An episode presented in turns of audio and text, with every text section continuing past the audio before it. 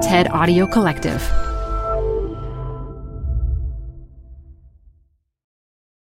This episode is brought to you by Progressive. Most of you aren't just listening right now. You're driving, cleaning, and even exercising. But what if you could be saving money by switching to Progressive?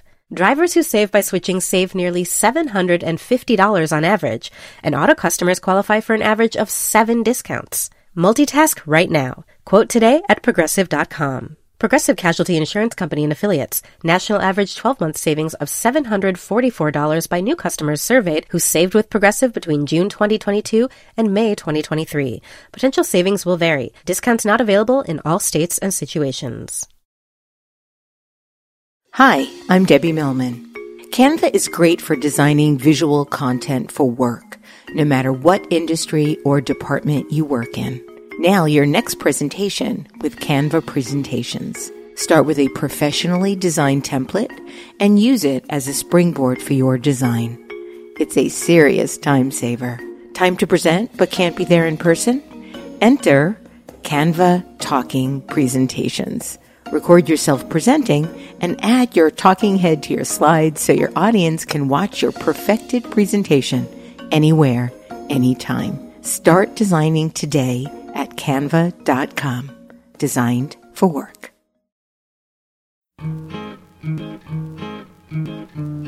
This is Design Matters with Debbie Millman from DesignObserver.com. On this program, Debbie Millman talks with Peter Ringbom about his years as a partner in the creative agency Flat and how he later moved away from design into filmmaking. Obviously, like the visual end of, of filmmaking is incredibly inf- important to me, and in some ways, I think that's where I start. It has to be something that grabs me visually, and I tend to lead with that. Here's Debbie Millman. Peter Ringbom went to South Africa with one camera and a vague idea of what he was going to film. He quickly realized that he needed to tell the story of South African artists 20 years after the end of apartheid. It would become his latest documentary, Shield and Spear. Documentary film is not Peter Ringbom's only creative pursuit. He's also a designer, an art director, and has worked with clients as diverse as the Museum of Modern Art and ESPN. He is also the creative advisor for the design and innovation firm Open Box. He joins me now at the School of Visual Arts in New York City to talk about his career and his recent documentaries. Petter, welcome to Design Matters. Thank you for having me. So, Petter, you were born in Sweden, Mm-hmm. but moved to the West Coast in 1994. Right. Why? Because I met a girl. Really? Oh, okay. So you left your whole family in Sweden and moved Well, moved to the West Coast. I was 20. You know, th- these things are easy to do when you're, you're 20 and, And- in love. Oddly, it didn't last. I mean, who would have thought? Who would have thought? Especially so young and vibrant and full of optimism. I mean, the the other part of it was that I was going to uh, design school.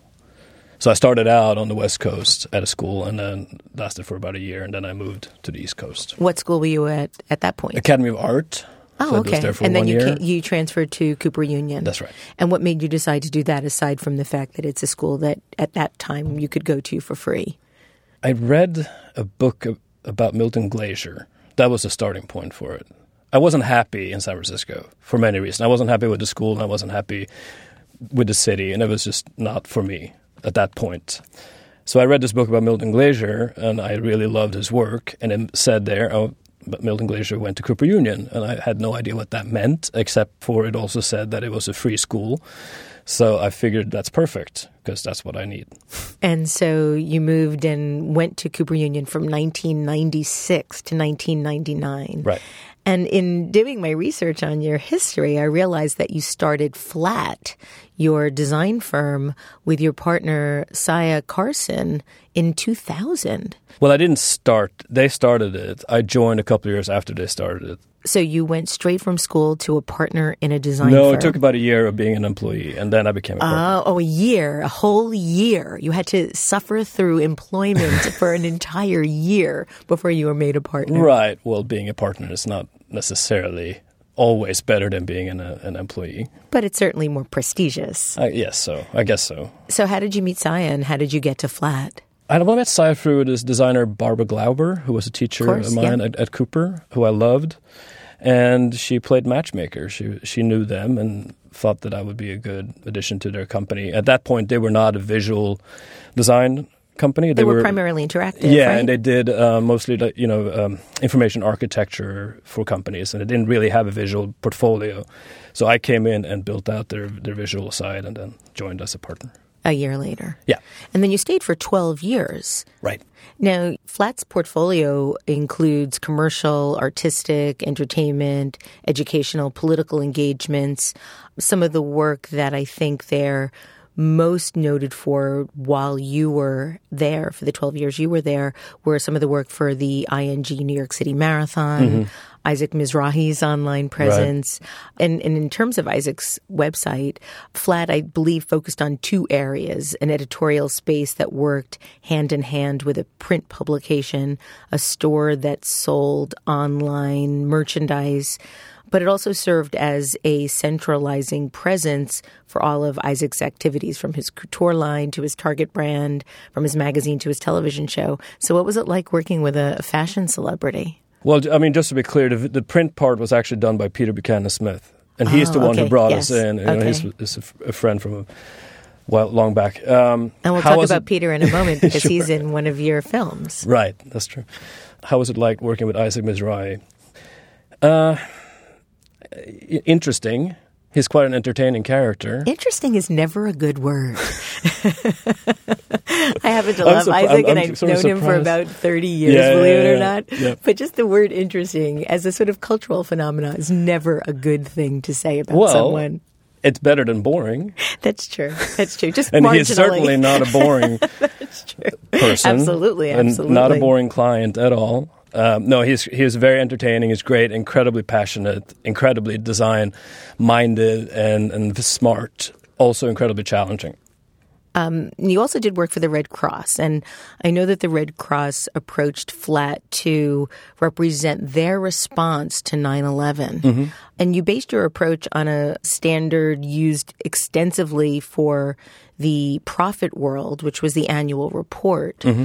And the website and the printed publication was the first of its kind for the organization and has since become a model for reporting on other large scale relief efforts. Mm-hmm. And it was widely noted that you avoided depicting the drama of the event and the heroism of its participants. And I'm wondering if you could talk a little bit about why you chose that particular approach. Because we, you know, the, the, the report itself is a mix of stories and a lot of numbers and facts. What we wanted to do is to try to get to the intimacy of, of the people who's, who survived and were uh, part of the relief effort, but also the people who, the families of, of, of victims, etc. And we did that through artifacts. So the Red Cross had an extensive collection of, of objects that they had uh, collected and that people had given them and people sent in from all over the world. And they were amazing. You know, everything from you know the a, a charred American flag to little stuffed animals to hazmat suits from that were used in the relief effort, helmets, etc. So we let those objects tell the story. Because at that point we had seen the images so many times, and it was important just for us to try to stay away from that and use a different way in, you know, to tell that story. So you walked away from Flat, or you left Flat in 2012. I believe it was after you won a Webby Award nomination for a documentary video that you created for Five Franklin Place. What made you decide to leave and ultimately completely change your career path? It was actually a change that started long before that.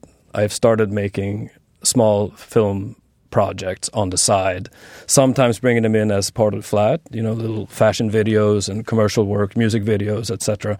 Sometimes just by myself, you know, narrative shorts.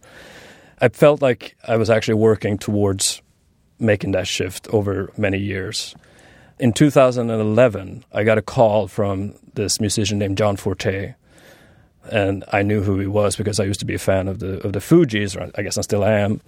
So I was extremely surprised that he would call me, but he um, How did he how did he even know about you? he had seen a fashion video I did for this jewelry brand and liked it, and he asked me if I wanted to come to Russia to document a tour he was making, which I thought was incredibly interesting and weird.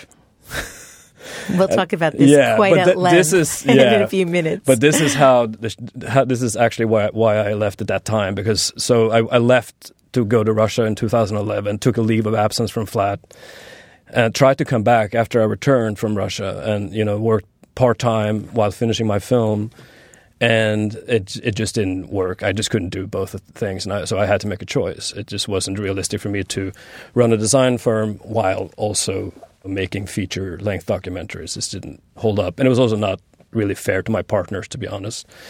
So that's why I left. And did you always know that you'd ultimately be successful at pursuing film? Were you worried? Were you scared? Were you did you feel insecure? Um, I mean, it's really remarkable to give up a partnership in a design firm that's really hot, really well known, doing great work, and go off and decide to do something that you have to sort of make a whole new name for yourself doing. I was worried, yes. Not necessarily about my ability, but yes, about my well, my about money, really, about supporting myself and what and my family. But it wasn't hard because I felt like my life at Flat had run its course. It was time to move on.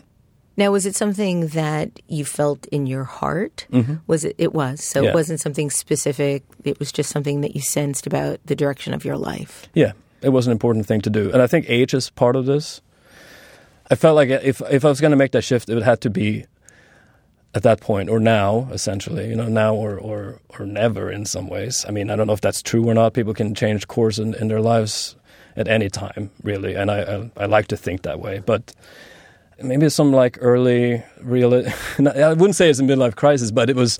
I, I assessed my life from a personal level and a professional level, what have you, and I felt deep in my heart that I had to try to do something else to make myself more excited and happy, and to kind of rediscover a passion for something that I felt like I had lost along the way.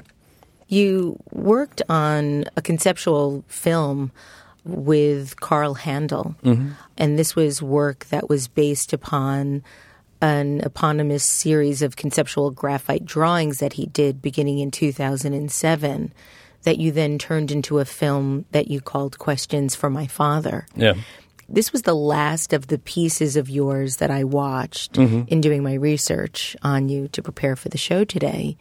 And in many ways, it was the most moving to me because it felt so completely universal in that these questions for the fathers, and I'll explain the film in a moment, felt like questions anybody could ask anyone at any time. And I'm wondering if those questions in some way inspired you to rethink the course of your life at that time. yeah. you know, the, I mean, the, the reason why that project came about was I, I discovered a painting by Karl that affected me deeply, and I think that had to do with where I was in my life at that time, and I I was becoming maybe a little late in my life, but I was becoming a, a man, you know, mm-hmm. and I was thinking about all of these things of what does it mean really to be a man, and what does it mean to be a dad, and and and I think a lot of men in their thirties these days ponder these things, right? So th- that painting affected me deeply, and I and I reached out to Karl, and we decided to do this project together, and we've now since become really great friends, and and, and continue to work on on things. But yes, it, it, it was a timely project. As I was watching all of your movies, all of as many as I could, your music videos, your branded films, and because this was the last piece of yours that I I saw, suddenly everything clicked, and I thought. Oh my God, this was the inspiration to change his whole life.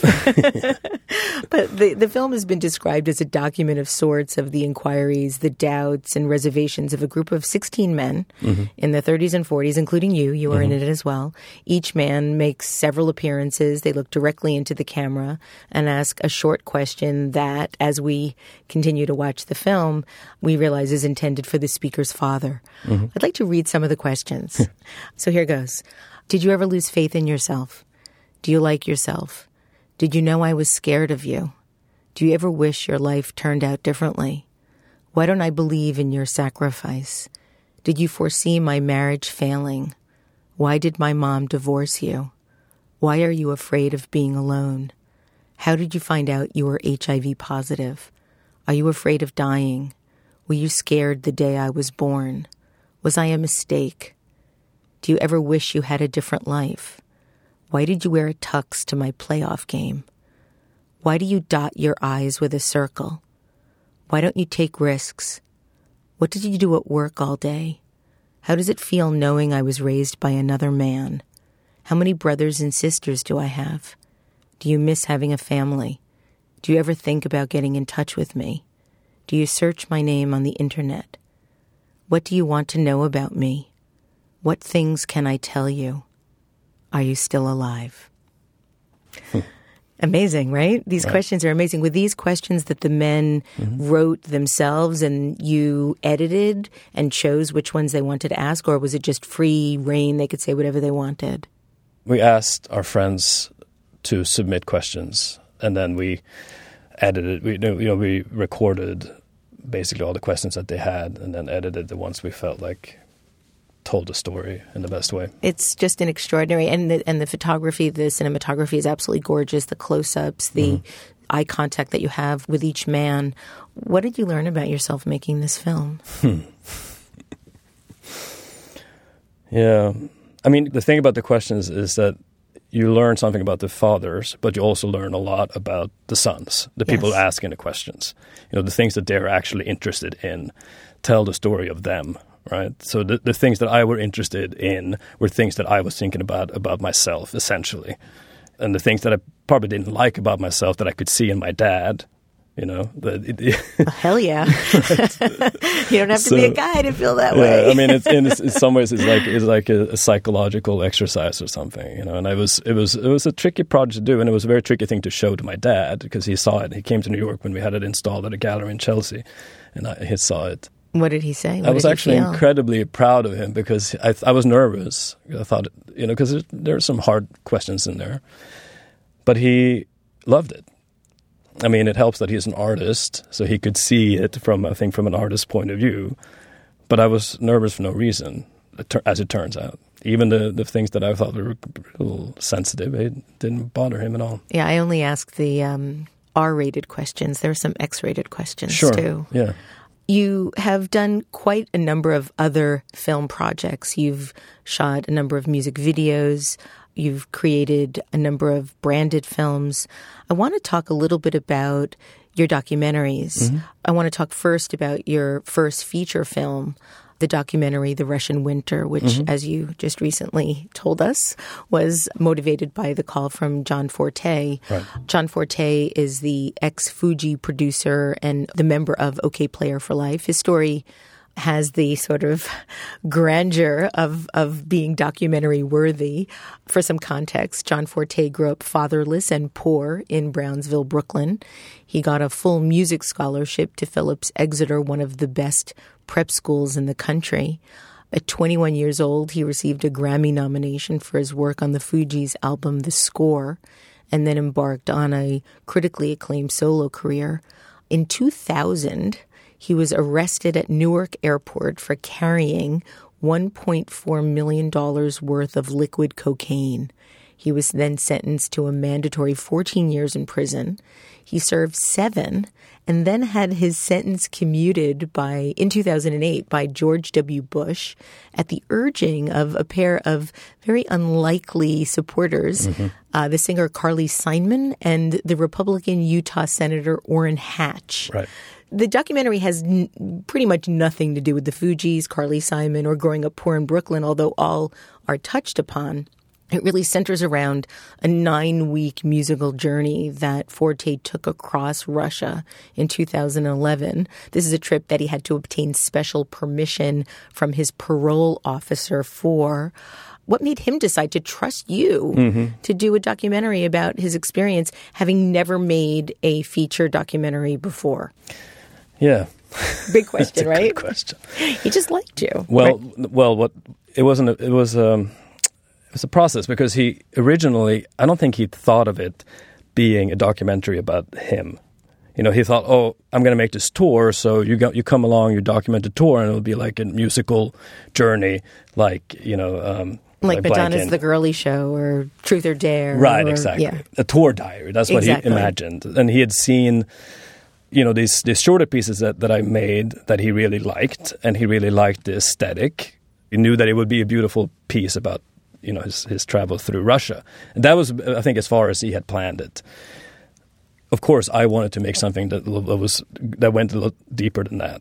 It became really a film about him, but we are traveling through Russia as we are getting to know who he is.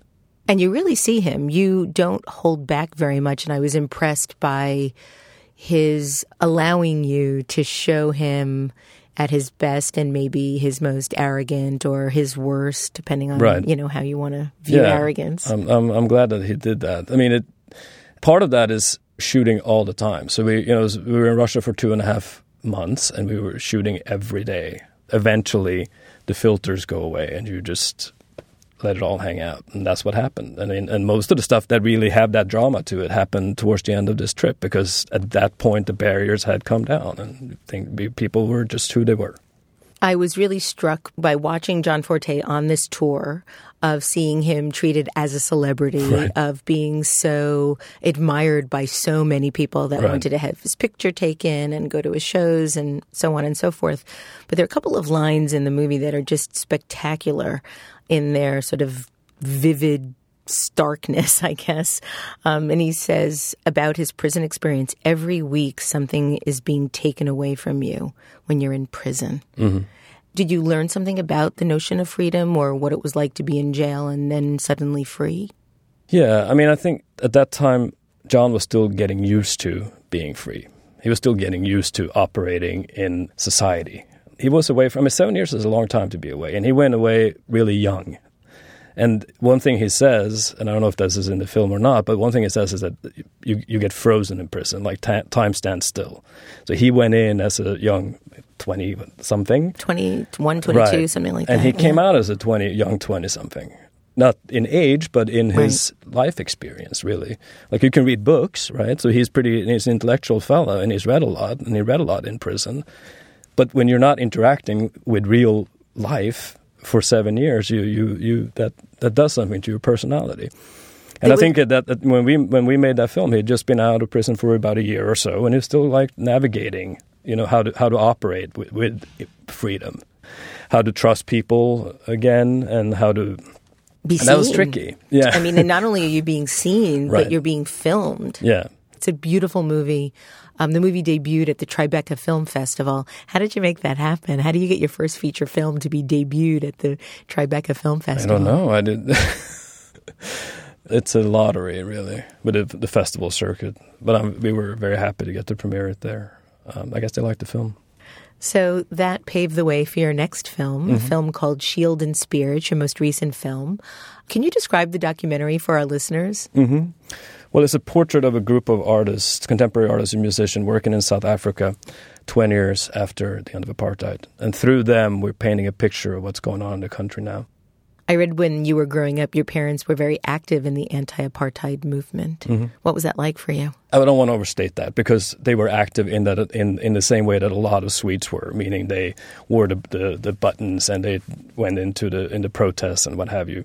They didn't put their lives on the line for the struggle, so I don't want to overstate it. Okay. But I remember, you know, going into these protests with them for actually for a lot of protests, but that was like the, the era, you know, the, the 70s in Sweden. Yeah, yeah. Very much so. But the thing with the, the apartheid struggle in Sweden in general was actually outside of Africa, the continent. I think the Scandinavian countries were maybe the ones that were the, mo- the most involved in this in the struggle.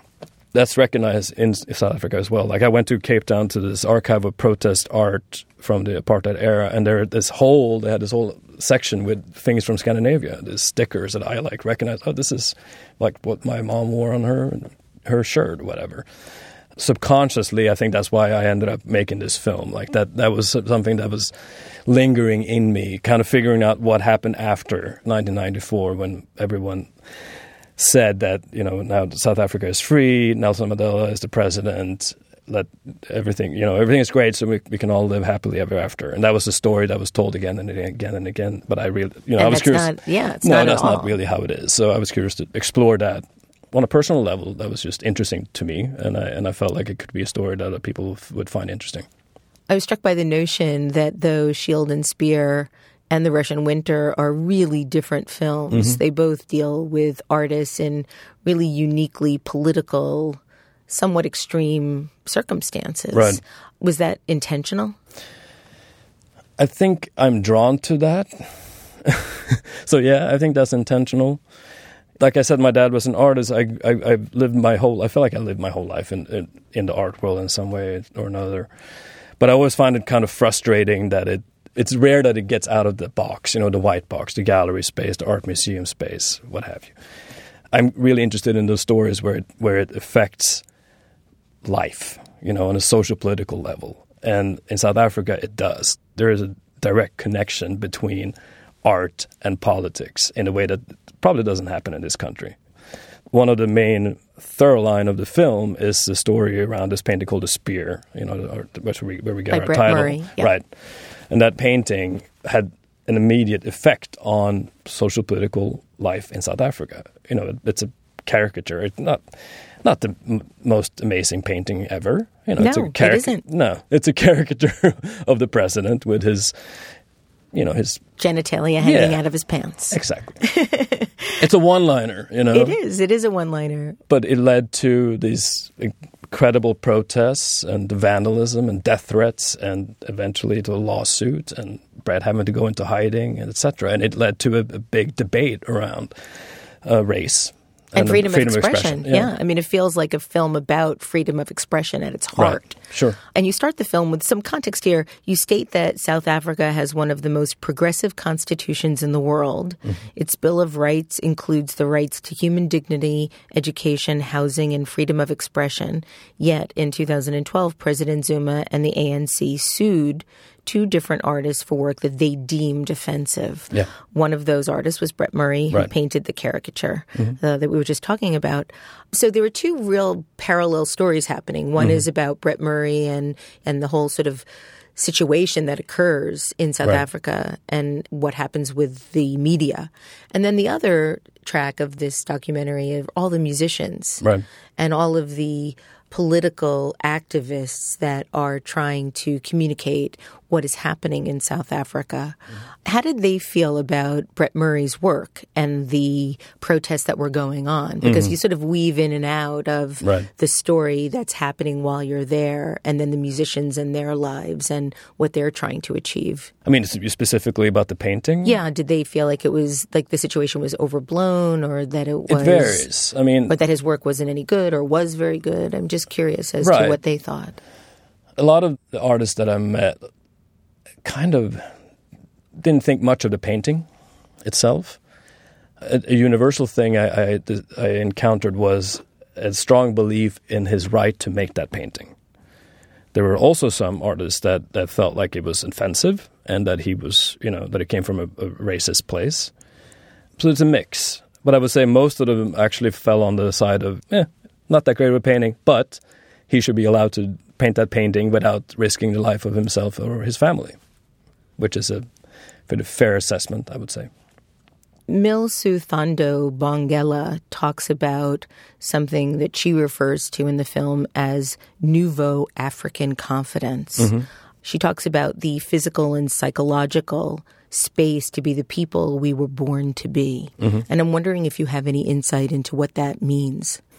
I think she means that hundreds of years of oppression has affected, you know, generations of, of South Africans in the way that they suppressed so much of their creativity, of their political life, of their personal life, etc., that they were not fully human during the struggle. But how couldn't you be? I mean, if you have a Well, That when you're kind that of- oppressed, right. yeah.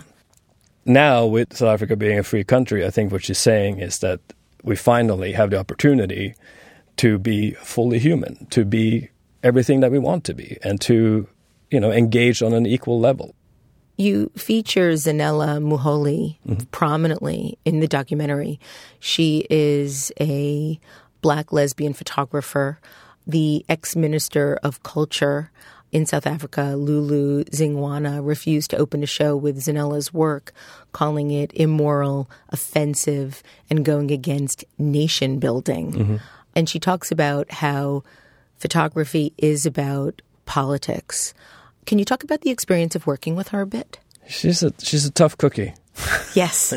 compelling, though, really. Yeah, she's great. She's great on camera, off camera. Not the easiest person to be ar- to to be around.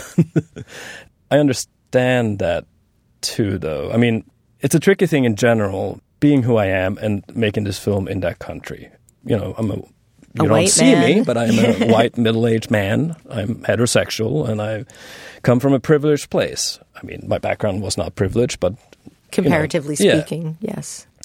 so there is a level of mistrust that for some people is immediate and you have to and it's my responsibility to kind of work to get past that and with Zanele it took a little time but you know eventually I think we we met as fellow you know creative types really I mean I don't call myself an artist at all but you know we, we met as people who are essentially doing similar things and and who respect each other's work the only reason why she ag- agreed to be in the film is because she understood that I, you know, that I've done some work before and she liked it. And Wanted to get her message out. right, but she usually says no to everyone. So was, I mean, I think part of it is just that she felt like I would do a decent job at it.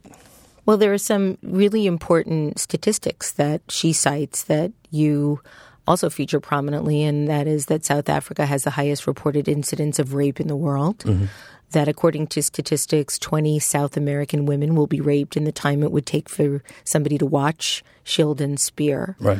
Um, and then when the ANC files the lawsuit against the Goodman Gallery, Brett Murray and the city press demanding to have the painting removed from the gallery and the website Right. uh, of the newspaper. They are threatened with uh, being stoned, lots of death threats, something called being necklaced. Right. Their phones were monitored and tapped. They still don't even know if the taps were ever taken off. Right. Murray ended up having to take refuge at a friend's house far away from where the gallery was.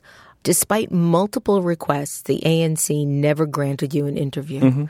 And ultimately, there is no point of view from the government Right. other than it being seen as something that needed to be taken down and shut away. Right. Sadly. Um, sadly. Um, do you feel that the documentary has helped with the notion of freedom of expression in South Africa? I think it, it's part of a bigger debate. I think that the ANC learned their lesson with the spear, and I don't think that they will do. They will. They won't act the same way again. You know, for our film, for example, we we, we screened it at Durban Film Festival a couple of months ago, and any film that screens there has to go through the, the government censory board. So they, I know that they've seen it. Someone part of the of, of the of the government has seen the film and decided to just you know let it pass, which was probably a, a, a smart move from them. You know, it's better to ignore than to make a fuss because I would just bring more attention to the film. But in, in terms of the freedom of expression issue, I think it's part of a, of a debate that the country is having and has had since the, the Spear incident. Yeah, and, and I think it's actually in a better place now than it was two years ago when that happened. So, Petter, one of the things that struck me throughout watching all of your films and also looking at your earlier design work mm-hmm. is how painterly everything is. Hmm. Everything is very vivid, everything is very beautiful and lush. Mm-hmm. Um, is that something that you feel you've taken from your earlier design career? Hmm. Yeah, that's it's an interesting question. It's hard to know where where things come from, isn't it? Obviously, like the visual end of, of filmmaking is incredibly inf- important to me, and in some ways, I think that's where I start. It has to be something that grabs me visually, and I tend to lead with that, and that's just where I come from. You know, that's my background, and that's where I'm comfortable. So I let that lead the way in the films. It, it's definitely related in, to the design work. I mean, it all kind of blend together in some ways. I want to close the show today with a quote that you include in Shield and Spear from Desmond Tutu The price of freedom is eternal vigilance. And I think that's so important to remember. Thank you for being on the show today, Petter. Thanks for having me. You can find out more about Petter Ringbom on his website, petterringbom.com. That's Petter with two T's. I'd like to thank you for listening. And remember, we can talk about making a difference, we could make a difference, or we can do both. I'm Debbie Millman, and I look forward to talking with you again soon.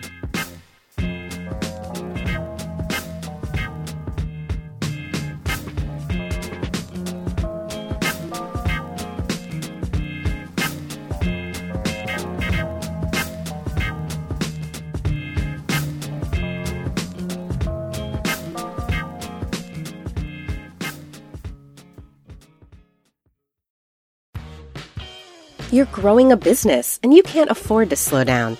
If anything, you could probably use a few more hours in the day. That's why the most successful growing businesses are working together in Slack. Slack is where work happens, with all your people, data, and information in one AI powered place. Start a call instantly in huddles and ditch cumbersome calendar invites. Or build an automation with Workflow Builder to take routine tasks off your plate, no coding required. Grow your business in Slack. Visit slack.com to get started.